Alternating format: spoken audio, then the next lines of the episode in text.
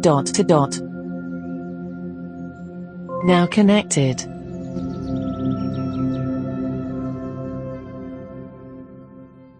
Hello, today we look at the second in the series of three by the same developer, Trap. And yesterday we got an insight, a scary insight into what the A Lady's actually thinking. And today it's called the Curiosity Cabin and it's good.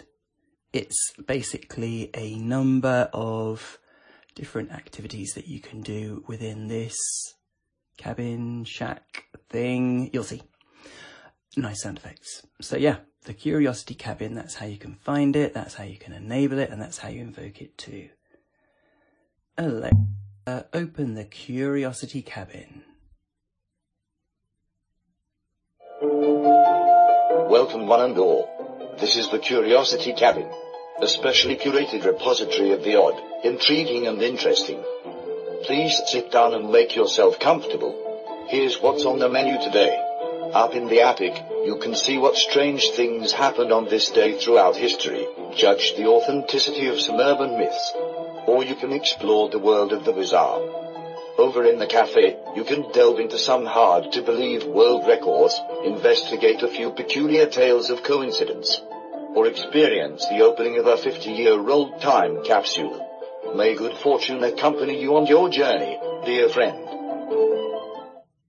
Please choose attic, cafe, or tell me again, now. Attic.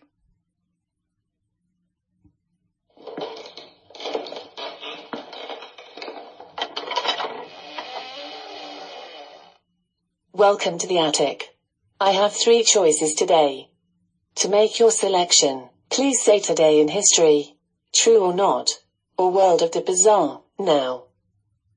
True or not? True, true, true, or not, not, not. Okay, here is how true or not works. I'll tell you a story. At the end I ask you if it was true or made up. Got it? Mm-hmm. Okay, here comes the first true or tale. In April 1997, a turkey hunter in Yellowwood State Forest, Indiana, came upon a huge sandstone boulder wedged between three branches of an oak tree about 35 feet from the ground. The arrow-shaped rock was estimated to weigh an incredible 500 pounds. Later, four more large boulders were found wedged higher up in trees elsewhere in the forest. All were in remote areas. None of the trees were damaged and there were no signs of heavy equipment having been used or of tornado damage, and no one recalled any mishaps involving dynamite anywhere nearby. Is this story true, or not true? True? True, true, true, or not, not, not. Yes. It's a true story. Hmm. Pretty creepy, huh? Okay. Here's another true or not tale.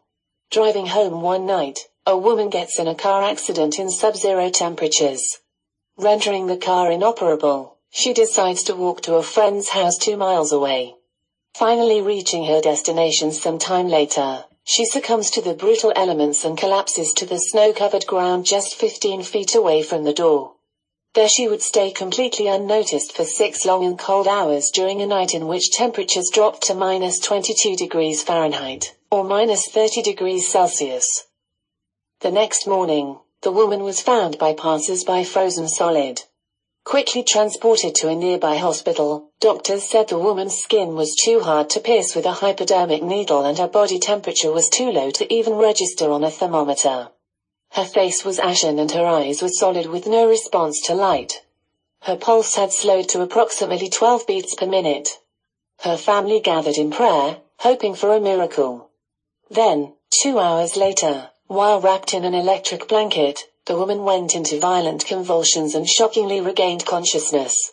To everyone's sheer disbelief, she was perfectly fine, mentally and physically, albeit a bit confused. To the doctor's amazement, the frostbite began slowly disappearing from her legs. After 49 days, she left the hospital with no permanent damage to the brain or body. Is this story true or not true? True. True, true, true. Or not, or not, or not. Yes. Incredibly, this is a true story. okay. Ready for your last true or not true story? Here it comes. On her Alexa, way to a do- stop. Goodbye. Very cool. And that's just one of currently six different activities. All the others looked good too. I just picked one at random. I don't want to spoil what those other ones are for you guys, so I think we'll leave it there. The Curiosity Cabin, which strangely or curiously enough, only has an attic and a cafe. I don't know what the rest of the rooms are for. Probably just for private accommodation, you know. But anyway, so that may get updated and there might be more things added, I don't know. But at the moment, there seems to be lots to have fun with. Great. Another good skill by Trap. Have fun playing with this one and we'll speak again soon. Now disconnected.